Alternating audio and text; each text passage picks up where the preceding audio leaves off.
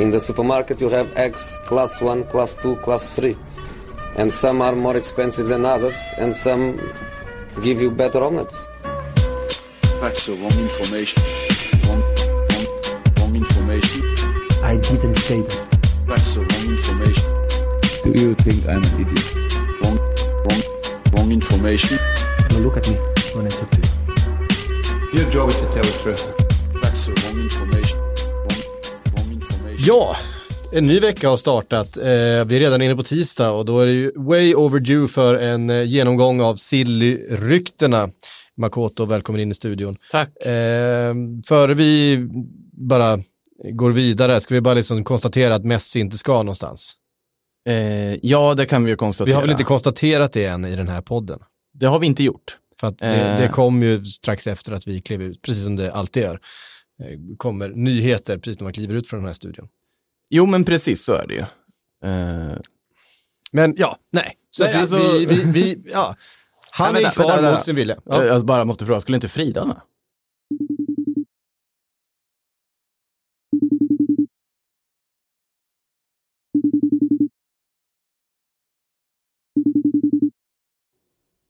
Nu så.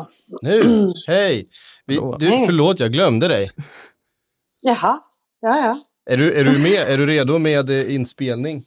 Ja, det är jag. Bra, men då kör vi. Jag välkommen in Frida också då. Ja, vi spelade in där också. Det är ingen anledning att ta det där från början. Vi sa ju inget viktigt, vi bara sa att Messi blir kvar. Ja, det blir han ju, fast mot sin vilja. Ja. Det är ju den där utköpsklausulen som... Han vill ju inte ta dem till rätten helt enkelt. Även om han skrivit burofax så vill han inte använda burofaxet till rätt. De har väl fattat att de inte har något case. Frida, är du besviken? På dig eller på Messi? Du kan rangordna oss vem du är mest besviken på. Nej, men det är väl klart att man är lite besviken på att man inte får liksom uppleva hela den karusellen kring att Messi skulle gå till Premier League. Men samtidigt så... trodde man verkligen på det innerst inne. Det kändes som att det var ganska mycket grundat på ens egna förhoppningar. Någonstans innerst inne så kände man nog att det ska väldigt, väldigt mycket till för att det ska ske. Och uppenbarligen är det ju så. Ja, nej, men alltså, jag tror att framförallt är det här att det står nog ett datum i den där klausulen. Messi insåg, eller Messis jurister och så vidare har gått igenom där, insett att nej, vi kommer inte vinna en sån där, eller åtminstone kommer det inte bli så pass lätt att det är värt att göra det. Liksom trycka igenom en sån här, för det tror jag han hade gjort. Hade han haft liksom rätten på sin sida, hade kontraktet talat till hans fördel, tror jag absolut han hade kunnat ta det där till domstol. Alltså det går ju aldrig att riktigt veta. Jag vill väl ändå tro att det finns någon uns av sanning i hans... intervju han gör därefter. Mm. Att han faktiskt ändå kände att men jag vill inte gå så här långt. Det är 1 år. Och sen går jag gratis utan att behöva ta klubben jag älskar till rätten. Jag vill ändå tro att det finns någon form av sån tanke hos honom. Att det inte bara är en liksom efterhandskonstruktion. Mm. Oavsett så om 1 år, om de inte får ordning på det här, då drar han ju. Ja. Men då det kommer ju presidentval också. Då kanske Viktor Font kommer in och så säger han något fint och tar in Chao. Så kanske det är lugn och ro igen. Vem vet, men just nu är det ju fortfarande stormigt där i alla fall. För nu har en öppet missnöjd lagkapten som öppet sagt att han tycker att de inte har ett sportligt projekt på gång och sagt att Bartomeu är fullkomligt inkompetent som helt enkelt ska leda det här laget. Så att det är ingen lätt uppgift för Ronald Koeman direkt. Nej. Vart var det jag skulle nu? Jo, bara det att Goal fick den intervjun. Ja, men det var ju då Urias, journalisten där som hade blivit utvald av Messi och hans team.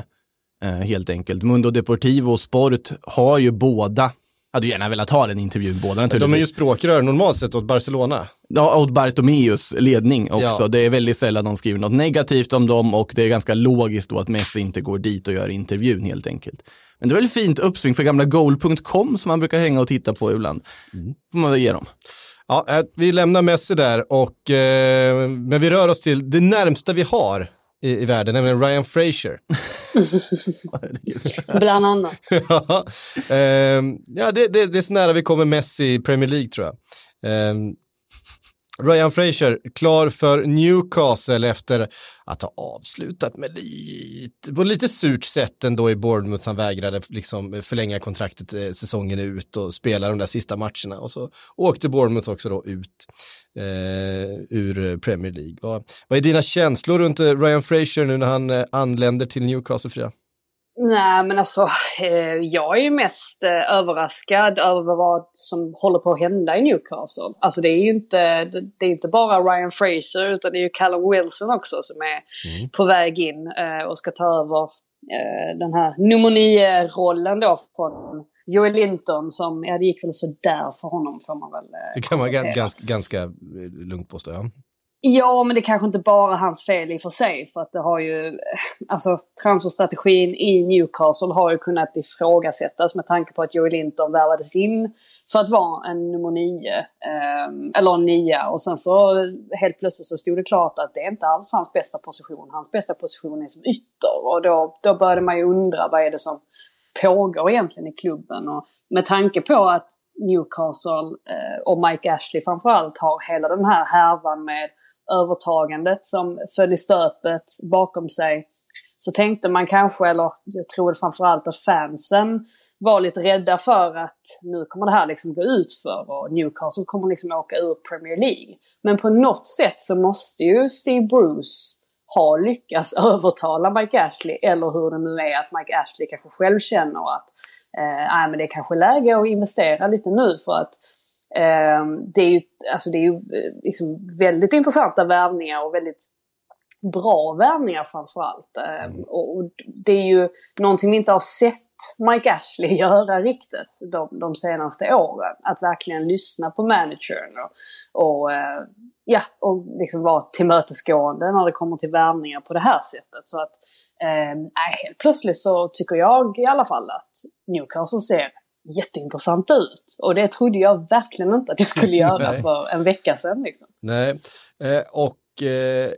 igår då lämnade Jamal Lewis det nordirländska landslagslägret för att idag vad det verkar göra sin läkarundersökning i Newcastle, en flytt värd ungefär 15 miljoner pund, alltså inte så mycket mer än det som Liverpool la ett bud på Jamal Lewis för bara en månad sedan. Nej, det är ganska intressant. Ja, alltså det är också sådär tydligt. Alltså här har vi liksom precis 3 värvningar som är alltså bra värvningar och gedigna värvningar från en sån klubb som Newcastle. Jag antar att vi kommer komma in på West Ham så småningom, för att där har vi ju ett scenario där det går åt andra hållet. Alltså de har ju redan liksom, eller ledningen har ju redan gjort sig ovän med både truppen och supportrar. Ja, det har de väl gjort för länge sedan i för sig, men att det är ett visst missnöje kring vilken strategi man ägnar sig åt i West Ham, och Newcastle visar ju här att det är ju definitivt mer hoppfullt än vad man trodde att det skulle vara, med tanke på vad allting som skedde där med övertagandet som inte blev av. Och det måste man tittar man på de här 3 värvningarna, Ryan Fraser, Jamal Lewis och Callum Wilson. Ryan Fraser som i flera säsonger har liksom ryktats var på väg till både Arsenal, Tottenham och Liverpool. En Callum Wilson som skulle varit Chelseas alternativ på toppen för ett par säsonger sedan. Och en Jamal Lewis som ju faktiskt Liverpool försökte värva för bara en månad sedan. Där är ju spelare som har visat sig på verkligen den högsta nivån. Men Ryan Fraser hade väl en av hela Europas främsta assist-säsonger för 2-3 säsonger sedan, när han pytsade in, vad var det, 16 assist för Bournemouth. Men säger inte det här också, inte för att vara en som är negativ här nu, men säger inte det också lite om att Ryan Fraser och Callum Wilson kanske inte riktigt hade den nivån? Att de ändå båda hamnar i Newcastle trots allt. Så är det ju, och Callum Wilsons skador har ju påverkat en del också. Ja, som jag har förstått det så får de väldigt, väldigt bra betalt. Vilket också indikerar ännu mer att dels är det väldigt överraskande att Mike Ashley går med på det. Men det ska också vara därför som de har sett Newcastle som ett attraktivt val. Och vi får ju inte glömma bort heller att i de här tiderna nu så är ju inte valen lika man har inte lika många val helt enkelt när det kommer till klubbar. Och det är även svårt för, alltså för, eller det är framförallt svårt för säljande klubb egentligen. För att inte glömma bort, i Bournemouth så finns ju fortfarande Josh King, som vi kanske trodde skulle ha flyttat på sig vid det här laget. Det lär han väl göra. Men, han är med på min lista här, det kommer. Ja. Jeff Hendrick måste vi nämna i Newcastle också. Jeff Hendrick ska vi också, lite mindre sexy kanske, men det är ändå en alltså, spelare som ryktades till lite bättre klubbar kanske och gå på en fri transfer som man dock slår till i ett ganska bra läge och gör en ganska smart affär på en position man kanske också behöver förstärka. Det blir intressant att se hur de ska få ihop allt det här, för du har ju redan Saint-Maximin, du har Almiron, du har, ja, Joelinton kostar ju pass mycket, jag tror han får sina chanser fortfarande också. Mm. Du har Shelby. Ja, Hayden. Alltså, Emil Kraft. Ja, men det finns ju att ta av det där laget. Ja, men det finns det absolut. Och inte minst bröderna Longstaff. Han blev ju kvar också, Matti, dessutom. Mm. Så att, exakt, så de ska in i mixen där. Nej, men jag tror Newcastle både kan vara... Det håller på att byggas här i, om ni hör märkliga ljud, bankande och krafsande, så håller de på att bygga om i rummet precis bredvid där vi sitter. Jag och Syk har nog samma liksom miner som ni har när ni lyssnar på det här. Liksom. Vad är det som händer? Lite så. Du kan glädja er med att avslöja för er att de håller på att bygga en helt ny poddstudio bland annat. Så på sikt, det kommer bli bättre. Vi är fel personer i huset som ska klaga på det här, men för oss de bygger. Vi ingen rätt att klaga just nu. Men ja, Jeff Hendrick, absolut. Men det känns som ett segment de har liksom spelare i. Vad är Jeff Hendrick bra på egentligen? Han sliter hårt. Ja, Frida. Alltså han är ju väldigt underskattad spelare. Alltså Burnley, de satte ju sig själv i den sitsen att Hendricks kontrakt löpte ut. Och det är någonting som de liksom har lovat sig själva att det här får aldrig hända igen. För att Jeff Hendrick var väldigt viktig för dem. Så jag tror inte heller att... Alltså man ska inte underskatta ändå att det var rykten om att han skulle gå till Milan, vet jag, och så. Visst kan man skratta lite åt, men samtidigt så jag tror inte att det är helt... det ligger nog någonting i det. Han är nog... Det blir ju ofta så när spelare spelar i Burnley eller representerar Burnley, så har man en tendens att glömma bort dem lite. Jag tycker att Dwight McNeil är ett ypperligt exempel på det. Så underskatta inte Jeff Hendrick och vad han kan göra. Nej, jag gillar Jeff. Det är ju en sån där spelare som jag alltid har gillat, men jag har aldrig riktigt fattat vad han är bra på som fotbollsspelare. Det kanske är det du gillar också. Men det är liksom... inte alltid det viktigaste när jag hittar mina favoriter. Nej, det vet vi sen tidigare. Vi lämnar väl Newcastle där. Det kommer säkert hända ännu mer grejer, vem vet, före de är klara där. Eventuellt efter Chelsea då, kanske det mest spännande fönstret så här långt i Premier League. Och på tal om Chelsea, Kepa var ju en utav de absolut största besvikelserna oavsett lag, tror jag, under hela den förra säsongen. Världens dyraste målvakt och petades under delar utav slutet på förra säsongen. Nu har man identifierat då Édouard Mendy från Rennes. Och precis som Samuel skriver här, hur ska Chelsea ställa upp nu med alla nyförvärv och prata om hur lång Édouard Mendy är? Det måste väl vara en favorit hos mig. Ja, alltså det är klart att en målvakt som är 2 meter lång. Alltså så här. Kepa plockade 4 hörner på hela förra säsongen. Bra luftspel på mittbackarna. Ja, absolut. Men det är ju inte riktigt deras styrka heller. Jag skojar bara. Jag gillar ju en målvakt som kan plocka ett inlägg. Och jag tycker att de hade ju Courtois med sina teleskoparmar som liksom plockar allt som kommer flygande in i boxen. Det var ju bara så. Han plockade ju liksom, under tiden han var där så plockade han ju samtliga inlägg som slogs mot Chelsea straffområde, känns det som. Och så blev man av med honom, inkom Kepa som inte plockade någonting utan helst stod kvar på linjen och hoppades att bollen aldrig skulle studsa mot honom. Lite så, den, den känslan man fick. Men det är ju någonting helt annat. Det här är ju en riktig målvakt.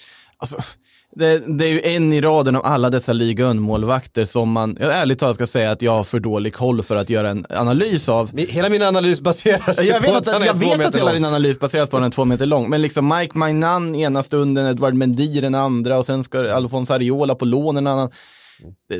Jag vet inte, alltså jag har ju väldigt svårt för att se att de kommer lyckas värva en målvakt. Alltså de har ju värvat väldigt mycket annat och det känns ändå som att Kepa kommer få det här andra året som jag hela tiden sagt jag tycker fortfarande han ska få. Tredje året då. Ja, men oavsett alltså, vilket år. Problemet är väl att ingenting har riktigt pekat på att det skulle bli så att han skulle få chansen igen. Alltså Lampard håller ju ganska hårt kvar vid alltså, att använda Caballero när i målet helt enkelt. Och det är liksom ingenting som har antytt att han skulle ändra sin uppfattning i den frågan gällande Kepa och att han inte litar på honom.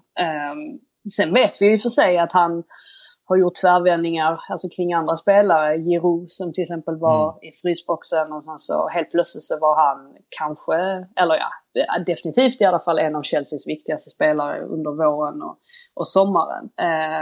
Men jag tror nog, alltså det ska mycket till tror jag för att det inte ska ske någon värvning av en målvakt.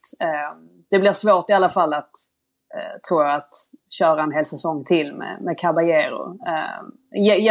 Jättehärlig kille men är ju trots allt ett snäpp under alltså nivåmässigt jämfört med alla andra men jämfört med liksom toppskiktet i tabellen i alla fall och deras målvakter. Mm. Ja, jag ser fram emot en Mendy i du tror det blir han nu för att han är 2 meter? Ja. Ah, okay. Helt och hållet. För jag vill det. Det är min nya favoritmålvakt i världen. Så det Courtois är också 2 meter va? Ja, nästan. Andreas Isaksson är 1,99.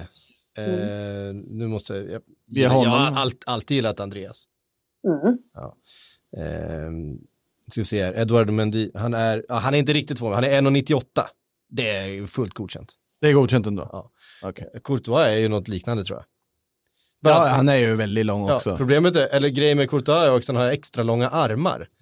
Han har så fruktansvärt långa armar på den här långa kroppen. Så att han kan ju liksom stå, han behöver inte hoppa upp utan han bara står ju och plockar ner de här bollarna som ingen annan kan nå med huvudet. Det var ju nästan lite sadistiskt av Real Madrid att ha målvaktströjor då en av de här säsongerna som faktiskt var lite så här girafffärgade, liksom giraffmönstrade. Var lite elak, var ganska enkelt att dra den konnotationen då till Courtois. Ja. Du nämnde Areola. Till Fulham på lån snacket. Ja, det är det senaste där. Det är en av dina gamla gubbar ju. Ja, eller han hade ett lån i Real Madrid där som var helt okej. Han gjorde sitt jobb som andra målvakt men Real Madrid valde att inte förlänga där och tillhör ju Paris, ska väl lämna där. Jag kan väl känna att varför inte ger, nu kommer jag att låta som att ge alla målvakter som finns chansen, ingen borde flytta på sig, men Rodak i Fulham, varför inte ge honom chansen i Premier League på allvar? Han har ju varit strålande i Championship. Ja. Kan jag tycka i alla fall till en inledning och sen om inte det håller, ja, då kanske man tar en Areola eller något på lån. Ja men det är väl också så att alltså det, just att ha en målvakt som man känner sig trygg med, framförallt som backlinjen känner sig trygg med men också resten av laget förstås. Det är väl så himla viktigt att ha då Scott Parker identifierat någonting på träningar och känner att jag litar inte på den här snubben. Då spelar det nog inte så mycket roll vad vi längs sidlinjen tycker. Alltså hur vi ser att vi tycker att det är slöseri och att ge honom en chans. Det är inte riktigt samma sak att ge en målvakt en chans som det är att ge en utespelare chansen. För honom kan man alltid byta ut mitt under matchens gång. Alltså det är inte riktigt lika enkelt med en målvakt, får man ju komma ihåg. Mm. Men om från det här sidlinjeperspektivet så känns det ju ändå som att det snarare är en bra mittback de behöver få in. Det kanske jag också tittar efter. Få in lite av allt. Ja, så är det ju i och för sig också. Ja. Så är det ju. Ja, verkligen. Ja. Nu har de då lånat ut brorsan Sessegnon så jag också. Så att, där ska de väl ha in någonting för att ersätta. Han spelade ju ändå en del under förra säsongen. Jaja, Det om det. Jag har skrivit, nästa punkt står det bara så här, Suárez.Juve. Ja, språkkurs. Kan man väl lägga till där. En intressant situation som har dykt upp, om man ska tro liksom medieuppgifterna, om att det enda som stoppar Suárez just nu är att få ett italienskt medborgarskap. Och där ska han ju då på något sätt kunna få genom ett språktest. Mm-hmm. Och grejen är att Suárez på något sätt då har kunnat räknas som en EU-spelare i och med att hans fru har någon sorts EU-pass. Det finns någon form av regel. Jag ska inte gå in exakt på hur den gäller, men han har kunnat räknas som en EU-spelare i Barcelona, men skulle inte göra det i Juventus om man inte får italienskt medborgarskap. Och då ska han på något sätt fast-trackas in i det, men då måste han göra ett italienskt språktest. Så det ska han göra. Får se hur det går. Jag vet inte om han pluggar till det, hur mycket italienska han kan och så vidare. Han har ju spelat i Italien heller, men spanska och italienska är inte alltså separata från varandra heller, liksom rent grammatiskt. Det är ju vissa ord som skiljer sig och lite sånt, men så det är det jag har hört om Suárez. Det är ju inte finska liksom, som man kan tänka sig att det borde gå lite lättare för en spansktalande person att lära sig italienska, men hur är Suárez läshuvud, tänker vi då? Det vet vi inte mycket om. Jag tror att han ändå är... Tror att man, det finns nog sämre läshuvuden där ute ändå. Garanterat, det tror jag. Alltså, någon som dricker så mycket matte som han gör känns ändå som någon som kan ta det lugnt och sitta ner och läsa en bok också. Det finns ett fantastiskt klipp på det här med Suárez och hur han dricker matte. Han dricker hur mycket matte som helst. Det är liksom, tränat på morgonen, ta en matte. Vad är matte? Alltså det är någon form av sydamerikanskt te kan man väl kalla det. Okay. Alltså du dricker en sån här stor rund kopp och blandar ut det liksom, så det är ju lite... Det är inte så filtrerat. Det är en liten procedur. Det är väldigt trevligt. Ja. Annars så känns det ju som hand i handske, Suárez och Juve, eller? Alltså... Gör det verkligen det? Jag är lite överraskad ändå. Ja, alltså jag hade inte tänkt på det. Jag var ju så nöjd över min Atletico Madrid och jag liksom, spaning. Och sen när det ryktet dök upp så vart man ju riktigt... Tänk om det är någon som tror att jag sitter på källor nu, tänker man. Det gör jag inte. Jag tror ingen trodde det. Det är okej. Hade gärna haft det att leva upp till i framtiden. Men det är ju någonting alltså, som ändå... Suárez är ju fortfarande bra. Ja, alltså, fast... Han är ju fortfarande där. Nu var det väl så att Juve verkligen ville ha Dzeko från början. Och det kan man ju också ställa sig frågande till. Jag ser ju lite tendenser i... Alltså jag ser väldigt mycket likheter med Juventus och Barcelona i hur de agerar på transfermarknaden nu. Att det är lag som egentligen behöver föryngra, säger att de behöver föryngra, men egentligen börjar ändå bara titta på massa 30-plus-spelare för att de egentligen inte har ekonomin för att föryngra. Mm. Att Juventus ska göra sig av med Higuain, det känns ju ganska klart. De ska byta ut honom. Han ska till Miami, vad det verkar. Jag sägs ju det. Jag tycker han borde gått till Columbus Crew istället och spelat med brorsan, ja. Men Federico Higuain, för övrigt, storebrorsan.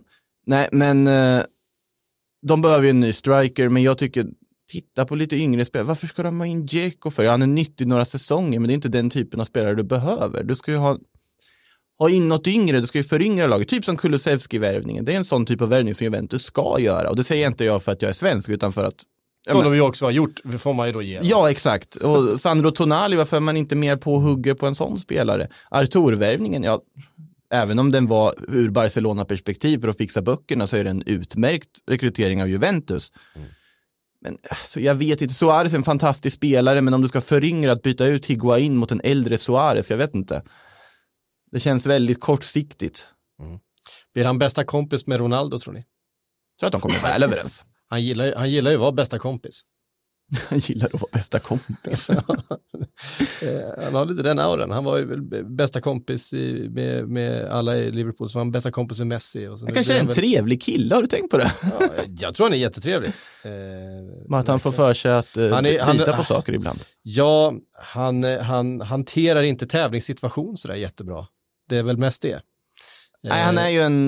Det går lite överstyr. Ja, det är som det här ryktet om att Olof Mellberg inte fick vara med och spela kort på landslagssamlingarna. För att det bara gick inte. Det blev för dålig stämning. Det kan man ju dock tänka sig. Det är inte svårt att föreställa sig den. Det är inte jättesvårt att föreställa sig. Men lite sådär känns ju Suárez också. Lite jobbig just i tävlingssituation. I alla fall om man är motståndare. Ja, skitsamma. James Rodriguez, klar för Everton. Ja, alltså... Till att börja med imponerande av Real Madrid och lyckas få 25 miljoner euro som det sägs att det är för en spelare med ett år kvar på kontraktet i en frysbox som dessutom haft skadeproblem under en coronasituation. Oväntad vinkel på det, på ingång på den på den nyheten från Makoto där. Bra gjort av Real Madrid. Hur känner du, Frida? Men jag får väl fokusera på Everton då och säga att jag tycker att om det nu var att de skulle liksom se till att få in spelare som möjligtvis kan ge något sorts balanserat mittfält, så håller de ju verkligen på att infria det löftet. Nu är egentligen inte James den värvningen som jag är mest liksom exalterad kring, för att det känns lite som att där vet man inte riktigt vad man får. Får man den här 2014 års James Rodriguez så är det förstås en jättebra värvning, men som sagt, mina förhoppningar eller förväntningar på honom är fortfarande relativt låga ändå. Han kan väl säkert absolut visa sig bli jätteviktig för Everton, men jag är nog snarare mer exalterad över dels Doucouré då, som är på gång, det är väl inte presenterat än, och samt då Alan, som jag tycker är precis vad Everton behöver egentligen. Och Alan är ju en sån spelartyp som förhoppningsvis för deras del ska kunna gå in och ta på sig den här rollen som Idrissa Gueye hade innan han drog till PSG. Och egentligen det som de allra främst har saknat den senaste säsongen. Så att helt plötsligt så började det se just ut för Everton också. Det är det jag menar. Alltså, när man hör att Newcastle, att de värvar lite, och sen så Everton, och de liksom värvar lite också. Det är många klubbar som går lite grann för det. Vilket gör att det kommer bli en väldigt, väldigt intressant säsong överlag. Mm. Det är klubbar som också varit i behov av att gå för det, kan man väl säga. Liksom Evertons stora svaghet, om man tittar på laget inför det här fönstret, var ju just mittfältet. Det där känns som att det är André Gomes som på något sätt bär lasset själv, en spelare som inte riktigt håller måttet för de ambitioner Everton har. Jag håller helt med om att Alan och Doucouré, supervärvningar att få in. James tror jag ju lite mer på. Även om det är bra gjort av Real att få så mycket pengar, så är det fortfarande en bra rekrytering av Everton, för det är en väldigt bra spelare som vanligtvis, om man ser till hans status, inte skulle välja en klubb som Everton, som kommer in och som får spela under Carlo Ancelotti, som man känner otroligt väl från både Real Madrid och Bayern München, och som jag också var tydlig med att det var just Carletto som fick honom att faktiskt ta steget och gå till Everton. Om han kan få någon sorts nytändning, så då kan det bli hur bra som helst, och han kommer ju garanterat vara med i mitt fantasylag i alla fall till nästa säsong, för att jag har ju stora förhoppningar på att James inte bara var en fluga från VM, att han faktiskt har de här kvaliteterna som gör att han också kan kanske briljera i Premier League. Jag glömmer inte det. Premier Manager här på Sportbladet. Den måste det var naturligtvis den jag menade, och inte fantasy. Nej. Ska tillägga. Nej.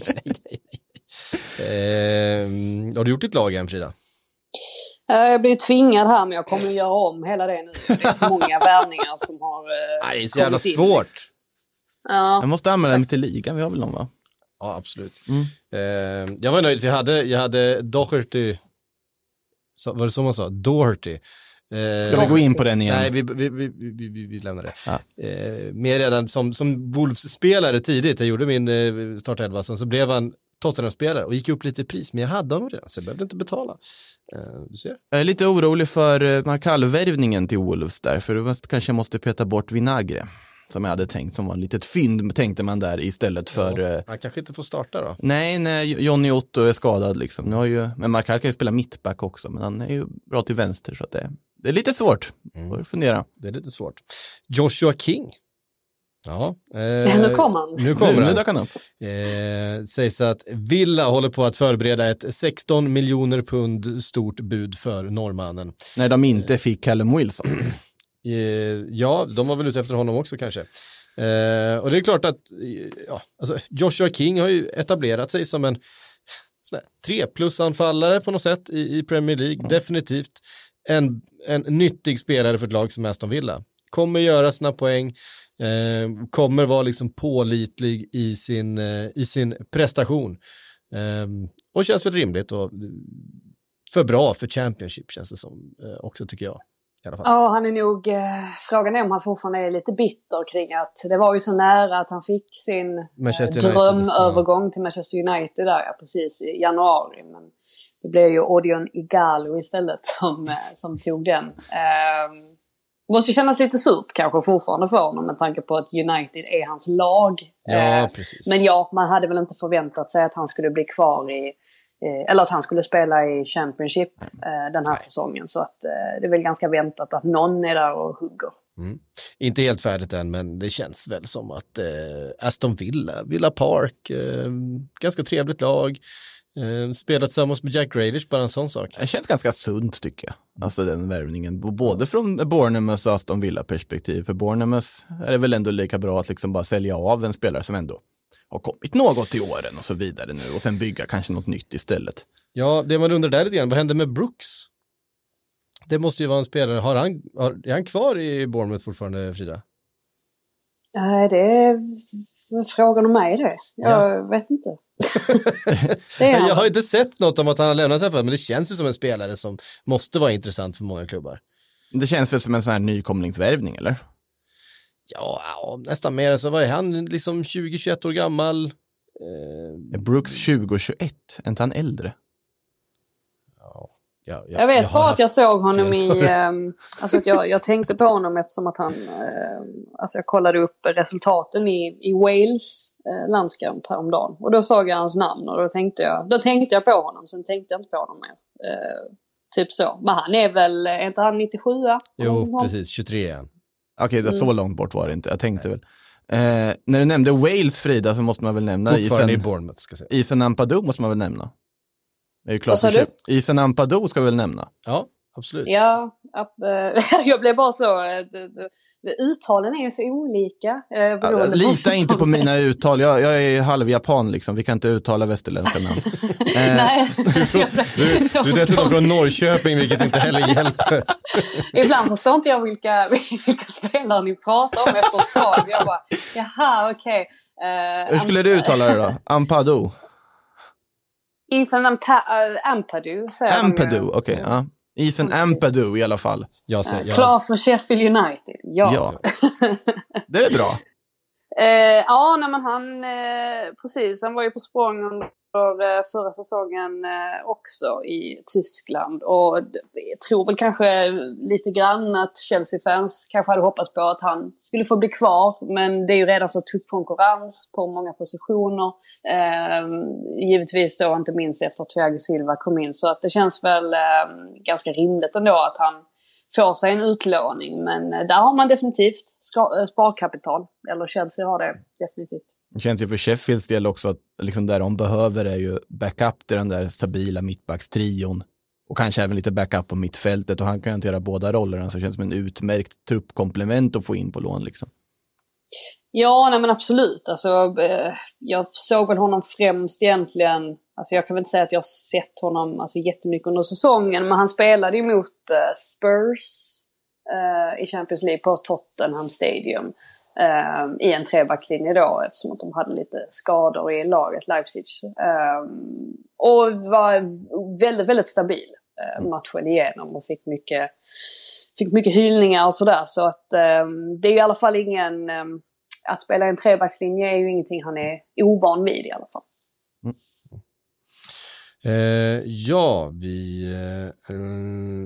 Ska ner till Spanien och Italien en sväng, men vi ska bara ta en senaste nytt kring Thiago.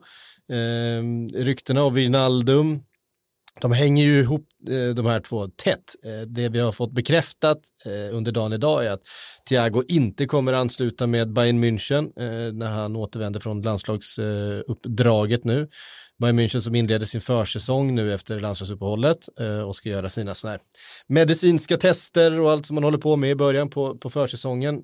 Thiago är inte en del utav den samlingen helt enkelt, så att vi kommer nog få något slags besked här i de närmsta dagarna nu när landslagsuppehållet är över och spelarna ska återvända till sina klubbar. Och det vi förväntar oss är ju kanske då att Wijnaldum lämnar Liverpool för Barcelona. verkar ju vara en maktkamp mellan Koman och styrelsen där. Styrelsen har då inte kommit på då lite sent att vänta nu, kan vi inte bara ta Thiago istället? Delar av styrelsen ska tilläggas. Så är det någon som flockar. Fan, jag har ju fan kvar hans nummer. Vänta, vi kollar. Men Koman har liksom bestämt sig för att det är Wijnaldum han vill ha. Koman brukar ju inte vara så lätt att ha att göra med han heller i konflikter. Han brukar ju liksom få som han vill. Så att han kommer ju inte bara vältra sig över och göra som styrelsen säger här, utan han har bestämt sig för Wijnaldum, och det pågår en viss maktkamp här då just nu direkt mellan den nya tränaren och delar av styrelsen. Och delar av styrelsen, så är det väl. Det är ju lite kutym att alltså, värvar man en ny tränare så brukar han ju få ungefär, alltså i alla fall några spelare och handplocka in till sitt projekt. När man undrar är ju vilken del av styrelsen det är, den här vettiga delen av styrelsen som kanske har påpekat vettiga saker och fått nej tidigare under väldigt många år, som har påpekat det här också nu. Att, men... det låter ju inte osannolikt. Exakt, men det verkar ju som att just, ja, och tränarvilja naturligtvis, där ska man ju, oavsett om man tycker om det, så är det så att om du har valt den här tränaren så är det ju den och sportchefen, om du skulle nu ha en riktig sportchef, som ska ha mandatet och få bygga sitt lag naturligtvis. Mm. Så att det är ju egentligen svårt att säga att ja, men ni borde köra över Koman och ta Thiago för att det är det logiska och det mest liksom Barca-kompatibla. Det går ju inte riktigt att säga så heller, även om man själv tycker att ja, men det är ju helt bisarrt. Mm. Men ja, Wijnaldum verkar ju vara prion helt enkelt. Sen får man ju se vad de förhandlar fram för pris. Och så är det väl Memphis Depay också på det. Ja. Det är de två spelarna som verkar vara det mest angelägna för Koman att få knyta till sig direkt efter landslagsuppehållet här, och då kan vi väl också räkna med. Det var lite snack om Manchester United, hade hört sig för lite grann till Thiagos entourage, har inte hört sig för någonting efter det, om man ska tro Fabrizio Romano, som verkar ha en extrem insyn i det här lägret hos Thiago. Chelsea kom det rykten om att de också skulle hört sig för, har inte visat något ytterligare intresse. Det får mig att tänka att det är nog det mesta är nog klart här. Det är bara att vi men du har väl... får lite. Jag har nog börjat närma mig tanken att Thiago faktiskt kommer ansluta till Liverpool. Också ja, för att... Det är väl hans löneanspråk, alltså så som jag förstod det när Manchester United drog sig ur, att det så skulle det ha med det att göra, att han begärde liksom väldigt, väldigt hög lön. Så jag vet inte mycket, alltså jag vet inte hur mycket det hade med Liverpools intresse att göra liksom. Nej, och det, nej, vi vet ju helt enkelt inte, men att Klopp har en relation till Thiago sen tidigare, att det är en spelare som han själv vill ha, som han ser som en naturlig utveckling utav det här laget. Det har ju också rapporterats ganska mycket runt. Men det är också så här, Liverpool vill ha bra betalt för Wijnaldum.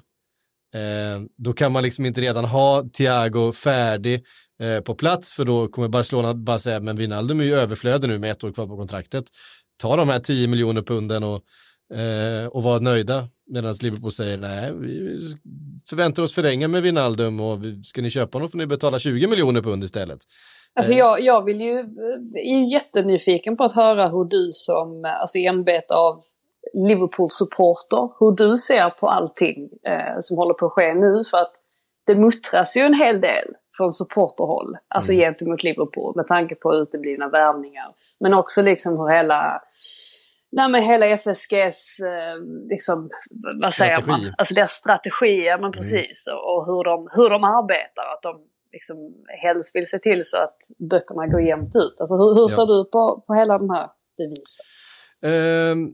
Ja, men så här, det kom en lång Swiss Ramble-rant på Twitter igår, som jag läste igenom så gott jag kunde. Det är ganska, det är lite knivigt ganska ibland och ganska omfattande och väldigt sådär djupgående och mycket ekonomiska krumbukter som man kanske inte riktigt hänger med på alla gånger. Men Kontentan är väl så här helt enkelt.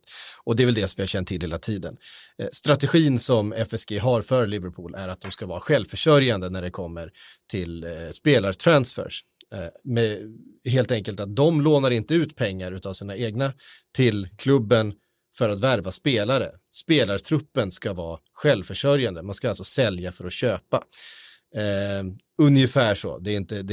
Det finns fler parametrar i det. Däremot så har man investerat sina egna pengar i utbyggnaden utav Anfield. Det är FSGs pengar som har byggt Mainstand. Men det är, ser man på, det liksom kommer från en annan kassa. Mm. Det de inte vill göra är att skuldsätta klubben för spelarvärvningar, utan så som vi har sett väldigt många andra göra, så som vi såg Liverpool befinna sig i en situation när FSG kom in med många miljarder i skuld, banklån tagna för att värva liksom spelare,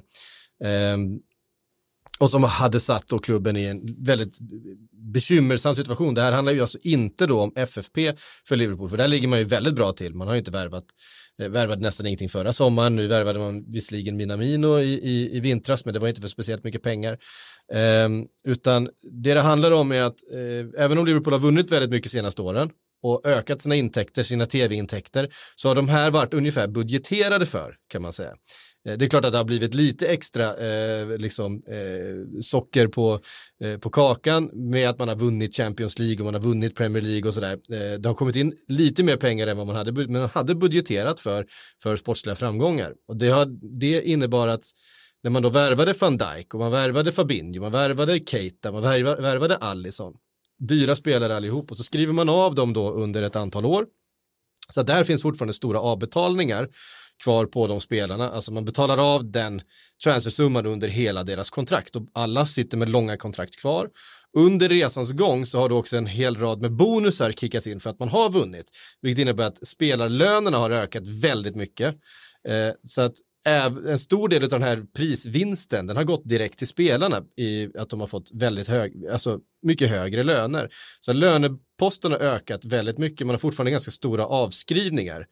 Samtidigt då som corona slår till, vilket de räknar på är en förlust på ungefär 90 miljoner pund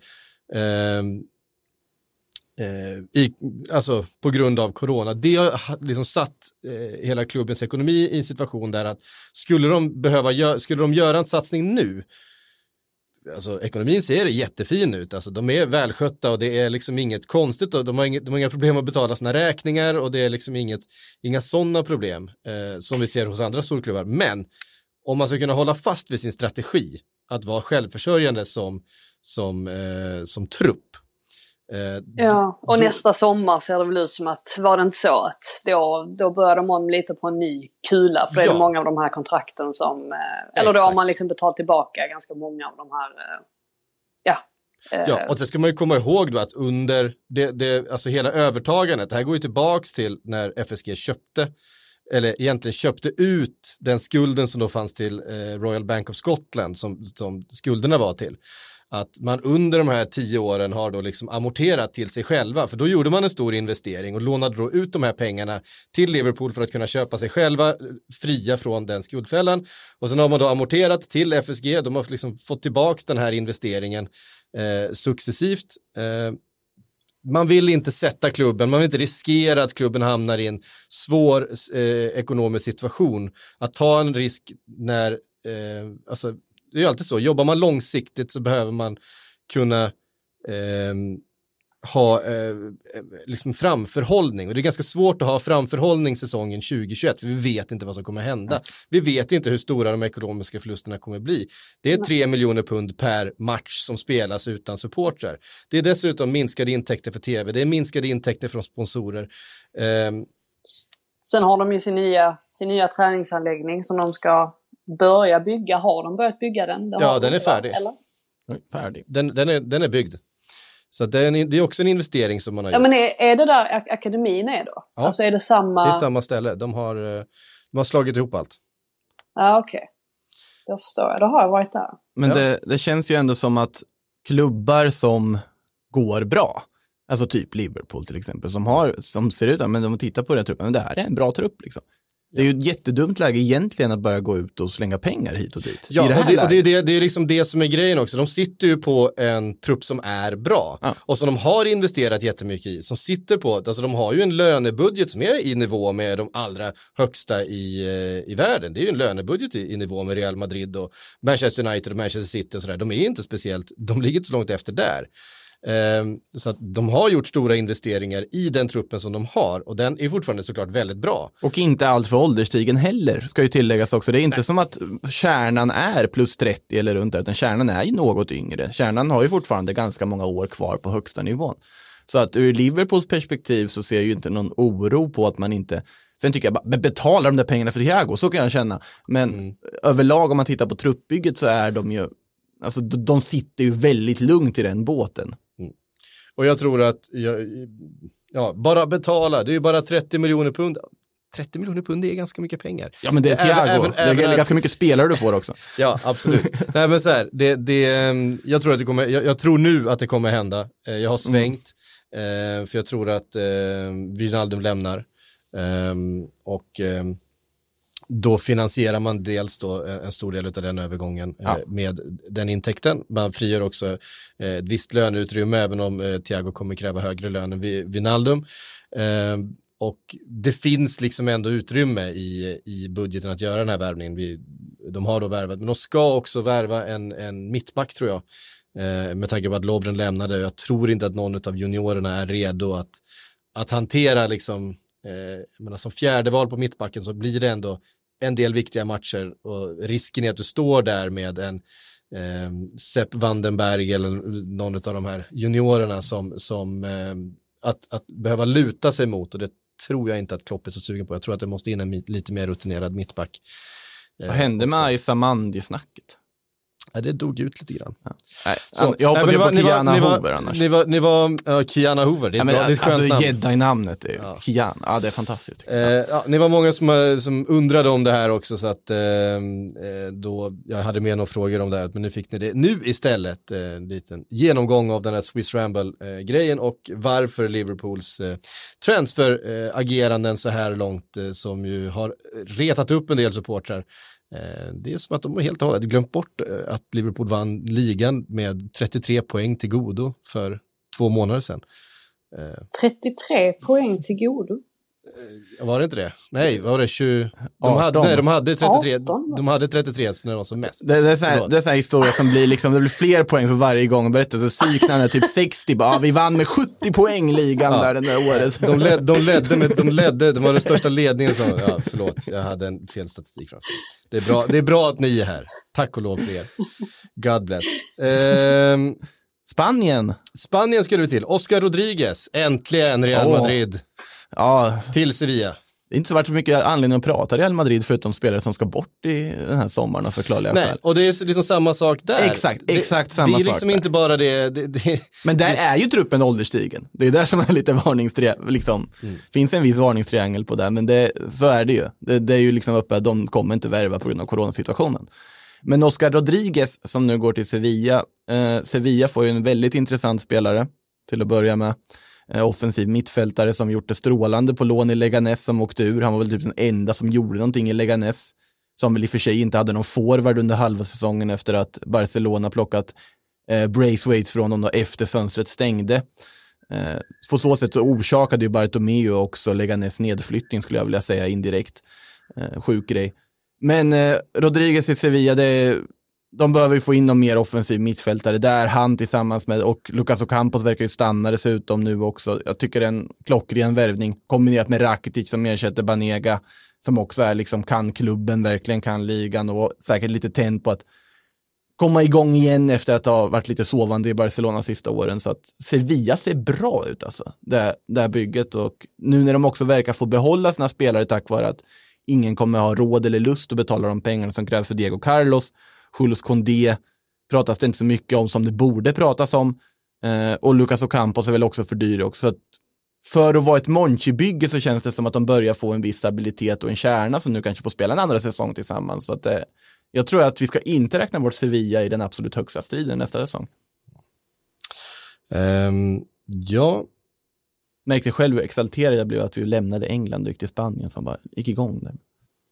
Snabbt tillbaka nu igen. Ja. Snabbt tillbaka till England. Oh. Snabbt tillbaka. Nej, vi ska till Italien.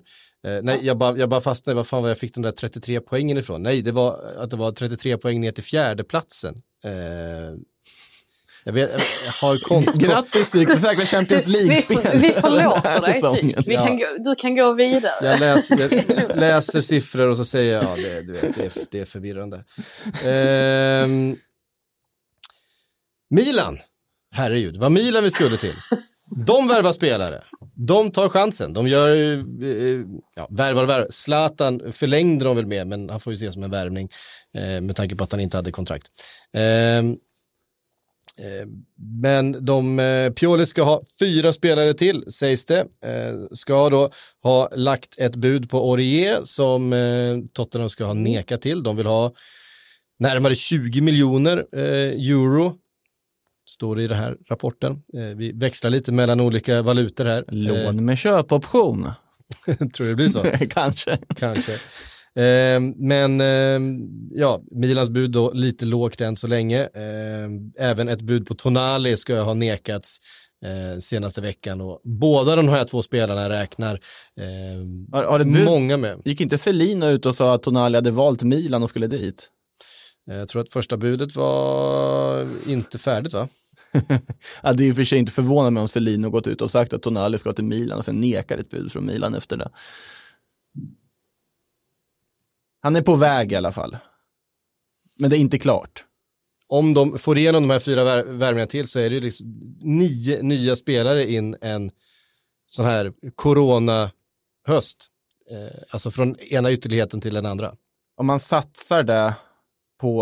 På Pioli, som jag fortfarande har mina tvivel kring om han är rätt man egentligen att leda Milan. Han är rätt man att leda Milan ur ett svenskt perspektiv att vi får se Zlatan ett år till.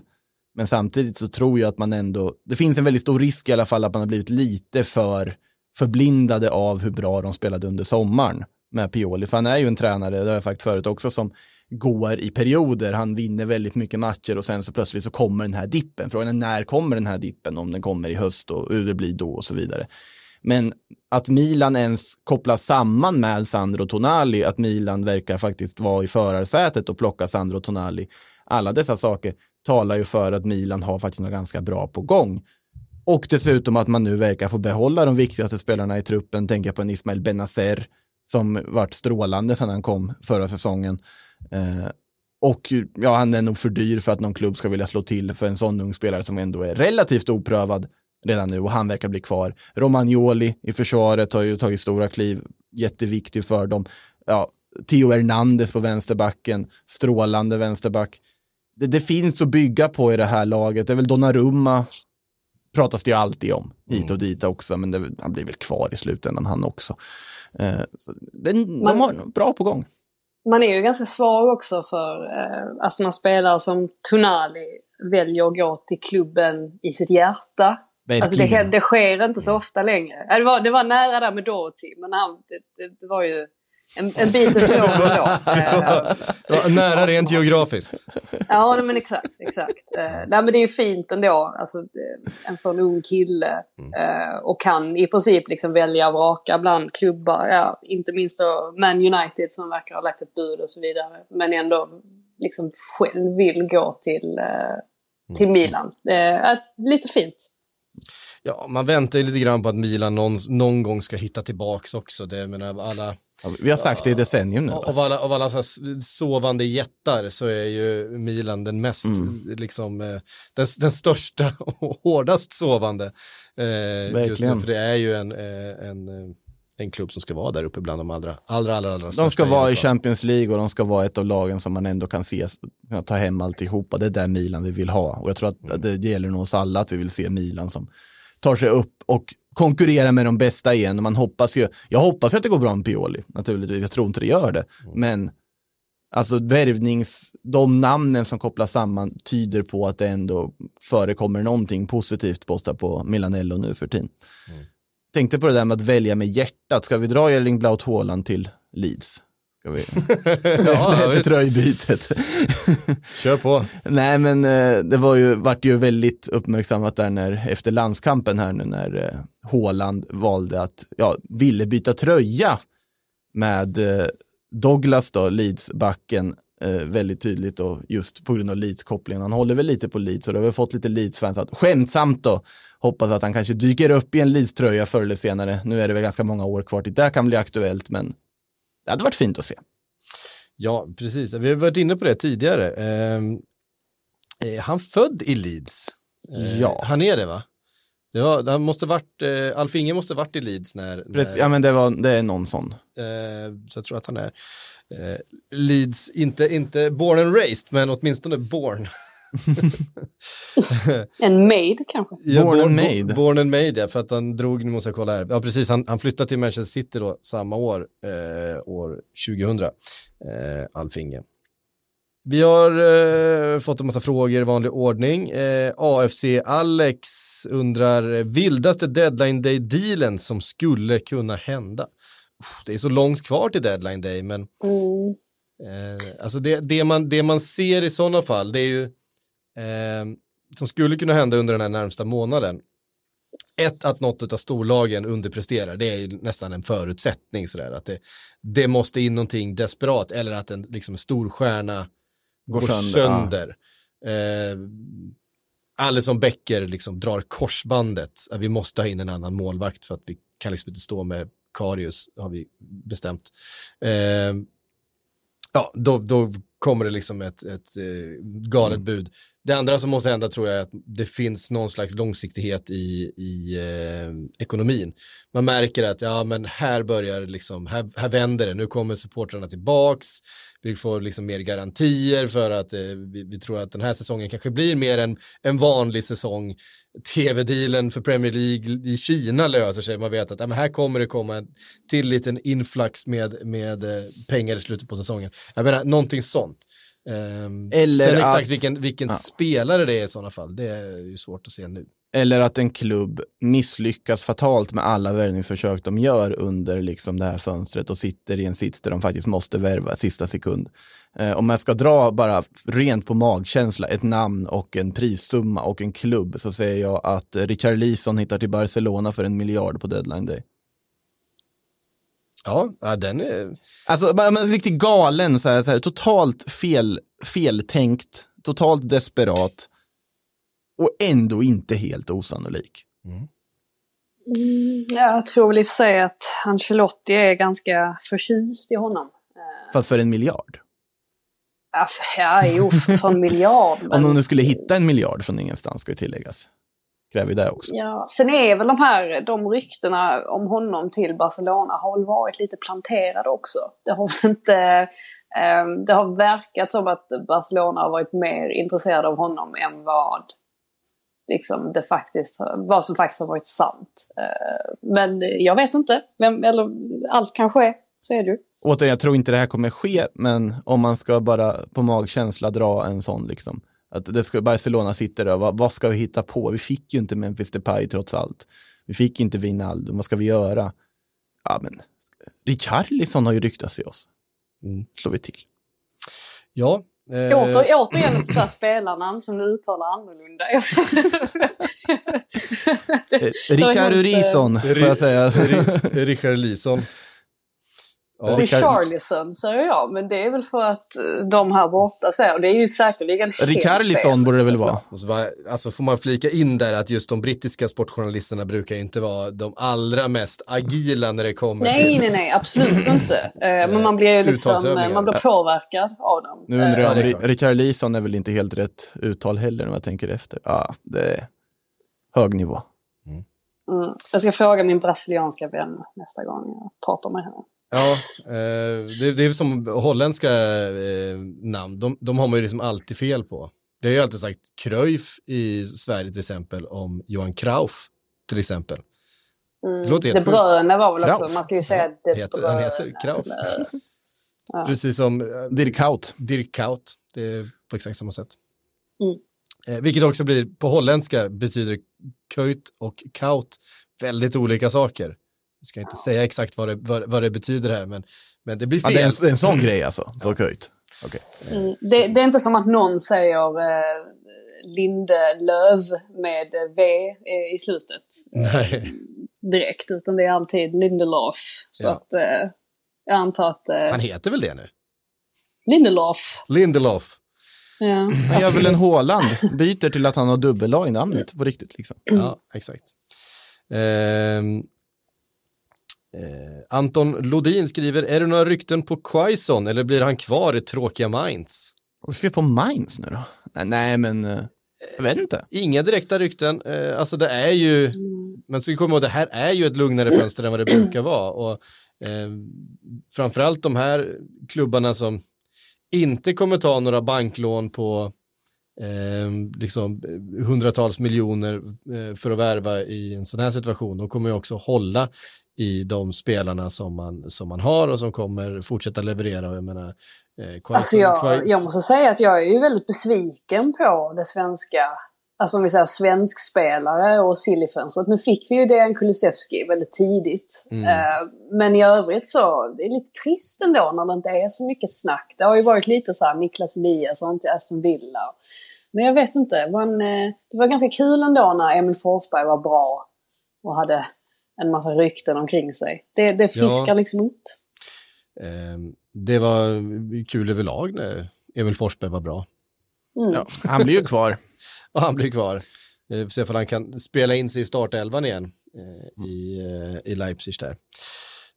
Andreas skriver: ingen som hugger på spelare som Max Aarons, Ismail Assar, Doucouré. De är väl för bra för Championship. Ja, Doucouré har vi varit inne på. Lutar åt Everton där. Ismail Assar har ju länge kopplats ihop med Liverpool. Där är ju frågan, tror jag, för Liverpools del, lyckas man få sålt en Harry Wilson och eventuellt en Ryan Brewster, Shaqiri. Lyckas man få sålt Shaqiri och så vidare, då kan absolut, då tror jag att man kommer värva en Ismail Assar. Men det är helt och hållet beroende på om man lyckas sälja lite breddspelare som finns i truppen nu. Det finns en Mirko Grujic som ska säljas. Han är ju kvar i truppen. Ja, han är kvar och han är ju liksom, hamnar ju rätt långt utanför startelvan nu, trots att han är väldigt, väldigt bra. Jag menar, han har gjort en jättefin säsong i Bundesliga och har varit en nyckelspelare för Hertha Berlin under ett par säsonger. Fortfarande ung. Och spännande, där hoppas ju Liverpool få loss liksom 20 miljoner pund från honom, men det är svårt just nu och det påverkar, alltså det blir liksom, allting påverkar ju varann. Max Aarons, ja, han ryktas ju faktiskt främst utomlands nu. Alltså jag har både sett PSG och Bayern München ganska nyligen, så att det är inga dåliga klart, klubbar. Hittar man ingen köpare i alltså inrikes, så får man ju kika på andra möjligheter. Ja, alltså Bayern München, de har ju lite högerbackar i och för sig. Nej, det är väl snarare en högerback de behöver. Ja, men alltså man tänker Pavard och Kimmich och så vidare. Men Kimmich spelar ju inte högerback längre, utan han ska ju in och spela på mitten på Thiagos position. Ja, och Pavard är väl snarare egentligen en mittback. Och Odriozola blir ju inte kvar. Nej. Så att det kan ju finnas plats för en Max Aarons. Och PSG behöver ju verkligen en högerback. De har ju spelat med, vad heter han, Kehrer där ute. De är ju inte heller en högerback egentligen. Nej. När Monier har försvunnit Dortmund och alltihopa. Så att båda de lagen är ju i behov av en högerback. Så ja, varför inte Max Aarons då? Han är bra. Väldigt förtjust i honom. Jack Alexandersson skriver: hur tror ni Roma kommer förändras med tanke på att Palotta har försvunnit? Kommer de nya ägarna försöka få tillbaka Totti och De Rossi, och hur kommer det värvas? Nu gick ju Zaniolo sönder och kommer vara borta en stor del av den här säsongen. Otroligt tragiskt med Zaniolo att han drar sin andra korsband på 8 månader. Alltså det är fruktansvärt alltså. Men Zaniolo borta, det är ju ett jättehårt slag för Roma naturligtvis. De måste ju ha in någon central offensiv lirare nu. Trist med en sån ung spelare också. Alltså han var så otroligt lovande också, som man trodde så otroligt mycket på, att han har den maximala oturen att han drar 2 korsband. Jag minns fortfarande hans första mål för Roma, för att det var jäkligt snyggt. Ja, det var någonting med det i alla fall.